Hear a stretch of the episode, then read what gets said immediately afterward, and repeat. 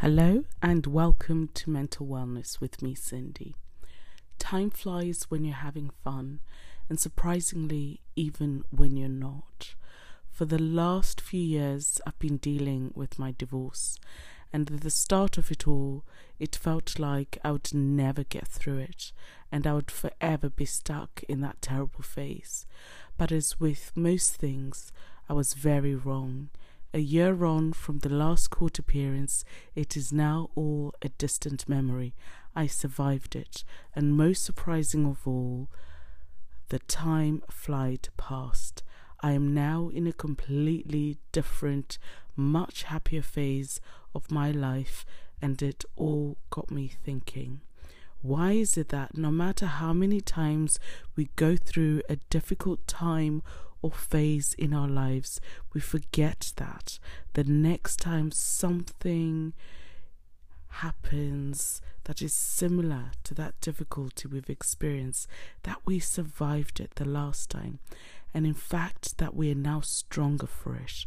We also forget the amount of time it takes away from us being able to live our lives to the best that we can because the reality is time moves at the same pace whether you're happy or you're sad, successful or unsuccessful, married or single. Time waits for no one. The lesson or reminder for me today was make the most of whatever situation you're in because time waits for no one. If you are in a bad situation, how can you use your time now to change that situation for a better outcome, either by yourself or with support?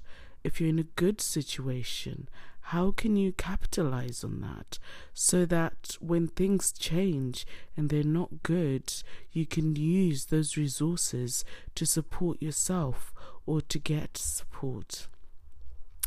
We kill time, we save time, we rob and get robbed of time.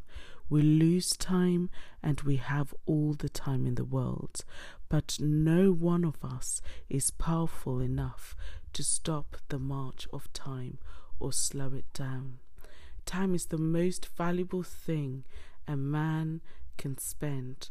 So whether times are good or not so good, remember it is in your control to use your time to your advantage or to the advantage of your health or to the advantage of your mental health.